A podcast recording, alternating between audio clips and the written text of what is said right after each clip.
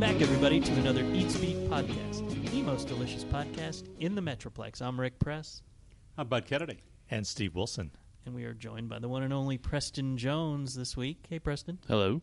We're going to talk bar food, my favorite time of year. Bar food time? Bar, well, th- all year round, but really, March Madness is coming up. Oh. Next week is also St. Patty's Day. Patty's We're going to be spending a lot of time in bars, Mm-hmm.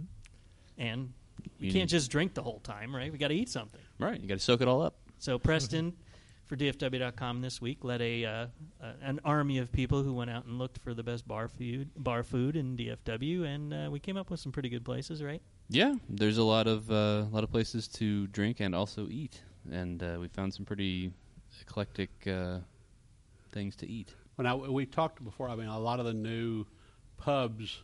I mean, uh, they talk a lot about their their drink specials and cocktails and all this, and they have food, but a lot of it's really miserable. So, I mean, you're saying there's some stuff that's actually good out there. Yeah, there really is. We found that uh, every place, well, a lot of places have like one thing they do really well, sort of a signature item, and we tried to focus on that as opposed because everyone has a burger, everyone has like a a Reuben or some sort of a chips and dip type situation. Got to so- have the nachos. Well, the know. nachos, yeah. So we tried to find stuff that was kind of a little bit off the beaten path, but still, you know, tasty. and then we threw in a few of the you know must have the best buffalo chicken wings, and let's look at the the first item on the list here is the bearded ladies mini brought mini beer brought corny dogs, and the photo just is like glistening. Yeah, that, that photo looks really good. I mean, took, it, Richard Rodriguez took that photo. It looks awesome. yeah, they're it's yeah, they're really uh, they're interesting just because you don't see you see like corn dogs sometimes, but more of like a fair setting, not in a bar. So that's sort of the thing that jumped out at us was that uh, you could have you know sort of fair food in a bar. it was now that's that's a craft beer place on Mhm. Magnolia on the Yeah. south side, and and now you know the chef from there just moved to La La Perla. Yeah, right? La Perla. So uh-huh. Mhm. I don't Does that know. mean the food is going to don't- change? Oh, I don't. I don't wonder if he'll take the, the the corn dogs with him. Well, the thing about they also have some of the best burgers in town, Bearded Lady. Mhm. I mean, I was actually talking to my family and saying, you know, I think my my favorite sort of straight up burger now is at the Bearded Lady. You know, they Mhm. they offer basically a regular burger and then you can add cheese and bacon and those kind of Yeah. things to it. And I don't know if it's the effect of the beer or if it really is a really good burger, but uh, it, they do a great job of it. And the fried okra is awesome as well. Okay, but Bearded Lady is a place that I want to talk about because it's an example of a place that you know when you go in it, if it, people go there thinking, "Oh, let's go to dinner at the Bearded Lady," you know, well, most of the people there are having beer. You know, the service is more of a of a you know beer bar service. Yeah. uh, it's, it's not a, a real dining experience. So Great patio though. yeah, Yeah. And uh, you know the the one of the real positives of them is they serve food uh, very late compared Yeah. to all the places along Yeah. Magnolia. I think you know, ten or fifteen years ago, you'd see places that just really didn't put a lot of thought into the food. And I think the thing in the course of writing the story we discovered is that much like you know, craft beers now become a focus thing. People seek out you know places that have a, a decent list of local beers or even regional beers. They also want the food to be as good as what they're drinking, and you just didn't see that a lot. And I think it's becoming more and more popular. Even if a place like a J. Gilligan's, you wouldn't think of as somewhere that would have like you know. J. Gilligan's, Gilligan's, I mean, Gilligan's famous uh, for their Irish nachos. Yeah, Yeah. and Gilligan's has been burgers and Irish nachos. Gilligan's is like a, you know, a, a northeastern you Yes. know, I mean, it's like a- where you have yeah. a good good burger. They good- look old and run pub down food. back when I was going to When UTA, and that was a long That time was ago. really a long time ago. but ago. I think that's the thing is like a place like that and a place like the Bearded Lady, which is relatively new compared to Gilligan's. It's like you know they're able to kind of coexist because they both put an emphasis on yeah, at they're- least they're- one food item. The whole gastro pub trend is demands that both the food and the and the drink be of a certain level. There's an expectation there, and I think Beard Lady, at least in Fort Worth, is a really good example. Yeah, but it, Yeah. it's not a surprise that Gilligan's is good at burgers and No. potato skins. yeah, Yeah, but what is a surprise? You've got another old timer like the Flying Saucer, and the things that you wrote about and that I wrote about this week are not normal pub food things. Talk Yeah. about the saucer. Well, it's you know I we eat in the course of the burger battle, especially, but since also we have the burger of the week, we eat a lot of beef burgers, and so I kind of went A out lot. of a lot. so I kind of went out of my way to try the turkey burger just to try have a different Mhm. burger experience. And generally, with a turkey burger, you sort of dread it because it could be you know dry or tasteless or not appealing. And I was really surprised by how much like a beef burger. This turkey burger was, and uh, some of it's the toppings because it's got a jalapeno kind of mayo pesto topping on it. But it's just it's a really good burger, and it's one of several the Flying Saucer offers. It's not like their signature burger, but I just thought it was kind of important to single that out and write about it because you don't always think turkey burger when you're at a Right, bar. and Bud, you and then discovered. I, I went to uh, the saucer. I, I went to the saucer to chime in with your story. Yeah. I wrote about the surprise salads. I mean, the Yeah. salads at the saucer are, are really good salads, and they have this one great salad. It's a, a it's called the Lawrence. It's a, a goat cheese with cranberry walnut, and you have a choice of, of, of really good dressings, either a balsamic or jalapeno vinaigrette. And and then the, and that's like nine dollars. And then there's a, a Mediterranean salad with chicken that's like twelve dollars. But that I mean that Lawrence salad was great, and I would go back there. I mean, I, I, I so there's a lot of these walnut feta cranberry salads going around, but that's one of the very best ones. I'd go back there for lunch anytime. yeah. They also do a blue plate special every day, and you can actually go to the Facebook page and see what it is. And they'll usually post a little picture, and I'll go like, "Hey, I think I'm going to have fish and chips today." right, and so when um, the NCAA tournament starts next week on Thursday and Friday, there'll be games in the middle of the day and then through the night, and you can go have lunch, uh, try the blue plate special or one of these uh, terrific salads, or the turkey burger, which is what made it into the Yeah. story. But uh, yeah, I mean, there's certainly Flying Saucer, part of the family of Shannon Wynn restaurants, the Bird Cafe, Rodeo Goat, you know, Flying Fish. So the expectation, again, there, the food is going to be better than you would e- sometimes expect to get at a bar. Yeah, Yeah. and it also I think reinforces the value of kind of maybe wandering away from the tried the nachos, the burgers. The you know, it's like Right. try Give 'em- something different at a place like this because you know odds are good that it, mi- it will probably be better than you think it would be. Give them a chance. And Yeah. then, you, would- then yeah. you got into all the West Seventh places and the Mhm. the uh, and it's really hard to decipher like whether to eat at Varsity Tavern or Social House or they, they have a lot of different things. But you found something that uh, that my readers have talked about a lot too is World of Beer. Yep. And uh, you know, it's not the kind of place you even know it. Ha- you don't even know it has food. No, you go in. and it's got the thing that really struck me about World of Beer is that it has a really extensive menu for a place that's got 500 bajillion Right. bottles and taps and everything. It's like you wouldn't expect to walk into a place like World of Beer and find you know any food, let alone good food. That may It's a- be a little bit of the problem with World of Beer. Is like some people, you don't know if you're going there Yeah. to shop for beer, if Mhm. you're going there to fill your growler. Yeah, well, or, or yeah. do you want to have food there? It Right. felt it felt weird. People said, "Where'd you go?" I said, "Well, I had blueberry pancakes at World, World of of Beer, Beer." right. Right. Well, it's not World of Pancakes. you know. So, Yeah. but once you go there, then you start to realize that there's a lot of different reasons to go, not Yeah. just not just to go pick up a six pack or something. it sort of felt a little bit like ruining a secret the way people reacted to it because it was just like I wish you know you had said anything about the food there because people go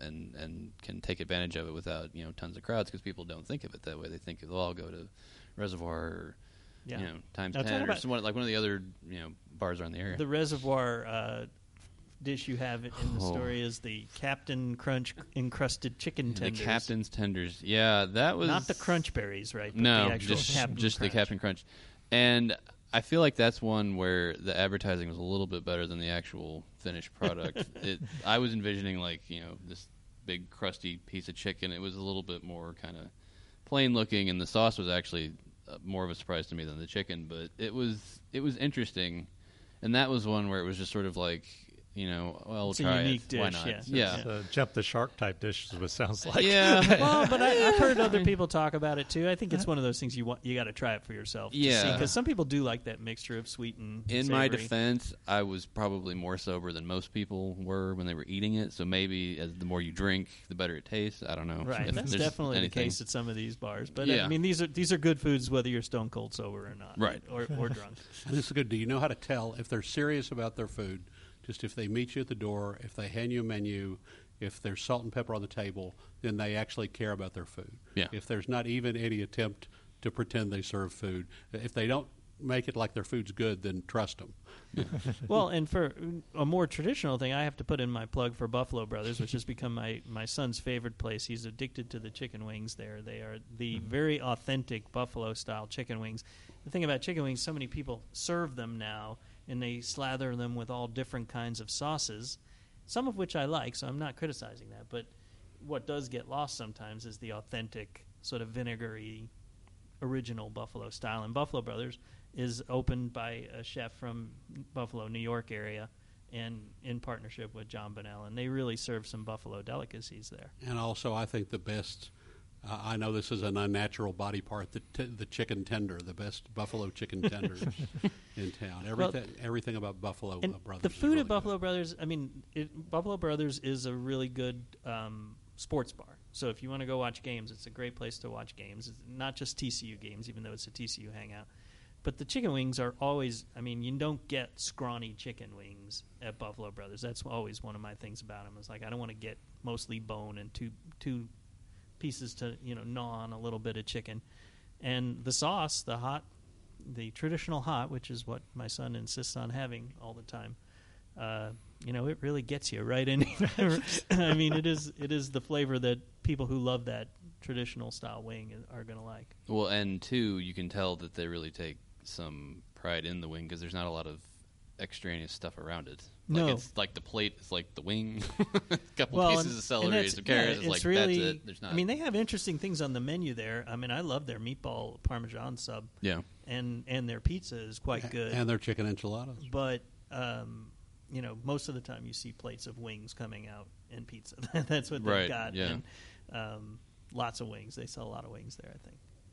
So let's talk about some of the other places. Bud, you said you have some suggestions. Yeah, and, and one, one there's one chain. There's one chain that uh, gets several mentions on my uh, Facebook page. I posted Preston's story, and people, you know, seem to be very fond. And I, I'm going to admit the food's above average at Boomer Jacks. Mm-hmm. You know, they talk about the Boomer Jacks burgers and the Boomer Jacks buffalo chicken. and a good place to watch games. and, really and, good. and a good place to watch games. The one in Bedford, in particular, and then the uh, you know the one in Fort Worth, and uh, and then people talk about some of the little uh, off the way places like the, you know Michael's restaurant has the poker chips in the bar, the little chips in the, but the, and then Taco Heads, Guaca Taco Heads. Those are not those Yeah. are not bars, but No, but um, well, you mentioned Barcadia in the story. That's another sort of place over there. Um, has that sort of a vintage video games and arcade games, right? yeah. No, I really like Barcade. It's a lot of fun because it sort of uh, upends what you expect from a bar. I mean, most time you think of a bar, you think like a dark, you know, Right. windowless room with TVs and lots of taps. But it's just it's a lot of fun to go there and eat. And that was actually one of my favorite things that I had in the course of The trucker box. the trucker plate. Trucker yeah, plate. It's like uh, served on sort of like an old schoolroom cafeteria kind of plastic tray, and they just loaded up with all this stuff, and it really was. I mean, I that was a lot of food for. fried Oreos. I had some of those too. Yeah. The- What is a Um, fried Oreo? Is that Well, good? it's just they batter the Oreo and then they dip it in the fryer and bring it out and they serve it with a glass of milk. it uh, was pouring glory in this. You know, pouring Pouring glory. Glory, the brisket Yeah, nachos are in the there. brisket nachos, but Pouring Glory also has that that uh, uh, chicken fried bacon cheeseburger. It's, Mm. a, it's, it's a, a cheeseburger with battered bacon on it, and then now they're adding that. The guy at Pouring Glory came from Humperdinck's, and I noticed now Humperdinck's has all these like gourmet burgers, and they've added a chicken fried bacon mm-hmm. burger at Humperdinck's. Humperdinck's is another place. It's like an old you know, pub food place, but they've added like brunches and they're doing all kinds of food. Uh, it was something I wondered in writing all this if these sort of the, this wave of gastropubs has forced sort of the legacy bars and restaurants, pubs like that, uh, to sort of step up their game and sort of re-examine their menu and think, you know, well, maybe we can try something new that we wouldn't have before, or, or you know, push ourselves a little. But who heard of places, you know, Social House, you know, Mhm. had the chef, uh, had Brian Olenjack do their menu. I mean, you know, bars didn't have chefs before. Yeah, and you know now then now you start having bars designing a, a not just a better quality, more interesting items, but also things that appeal to the crowd. Uh, you know, brunches with chorizo, jalapeno, spicy brunches. Yeah. things that kind of go with the beers they're serving. Yeah. and uh, you have you have bars putting some thought into it and hiring chefs. Well, in Varsity Tavern, which is not necessarily included in the best bar foods, but is the review by Andrew Marton is is uh, also out this week on DFW.com, and you know they serve a New York strip as one of their menu items, in addition to a lot of pub grub there. So,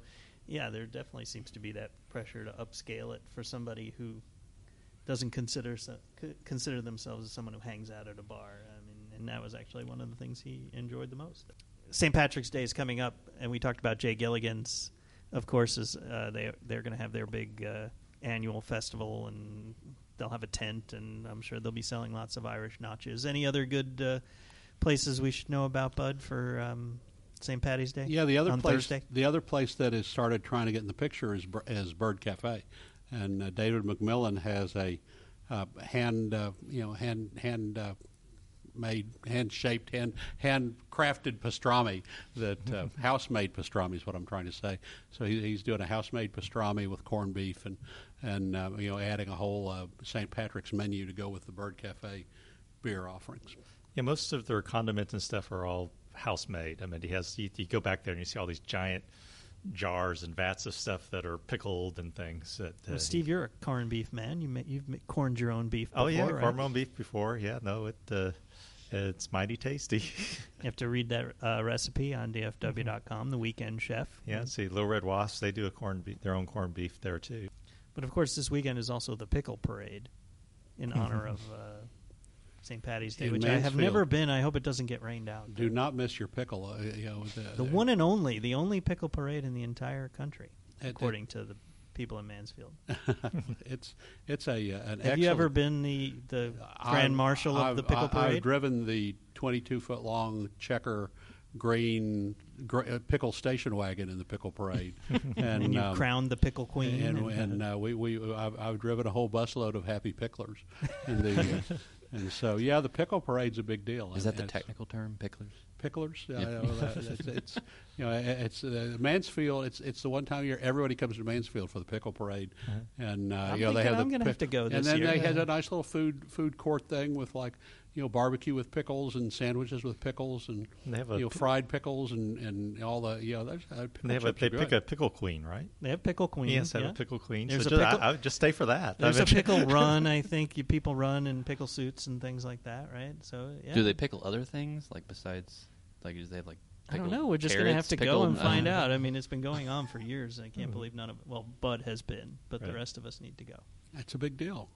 And of course, our favorite pickle, Steve. Remember where we? I still lay awake at night, sometimes dreaming of the pickle at Oh, Thurber Mingus. Thurber Mingus. What a great Oh. pickle they made that one time. No, no, no. Twisted Root for pickles, man. Oh, they have a pickle bar Twisted there. Root has the whole pickle bar Yeah, with like five bar. kinds of pickles. Well, and actually, Rodeo Goat. Every time when I get the burgers, I love the fact that they have those two nice house-made pickles that come with That's something that's gotten better over time. Pickles are far, far better than ever before. it. All right, next podcast, Pickles, pickles. is great. Pickles. It's all about pickles. You pickles. could do it live from the pickle parade. East, Easter with pickles. All right, thanks, guys. Maybe we can get the pickle queen on. Oh, I think so. Bud, do you have any pull? But where is she? She ought to be here. All right, we'll be working on that, but then we'll see you next time. Once was a sweet thing.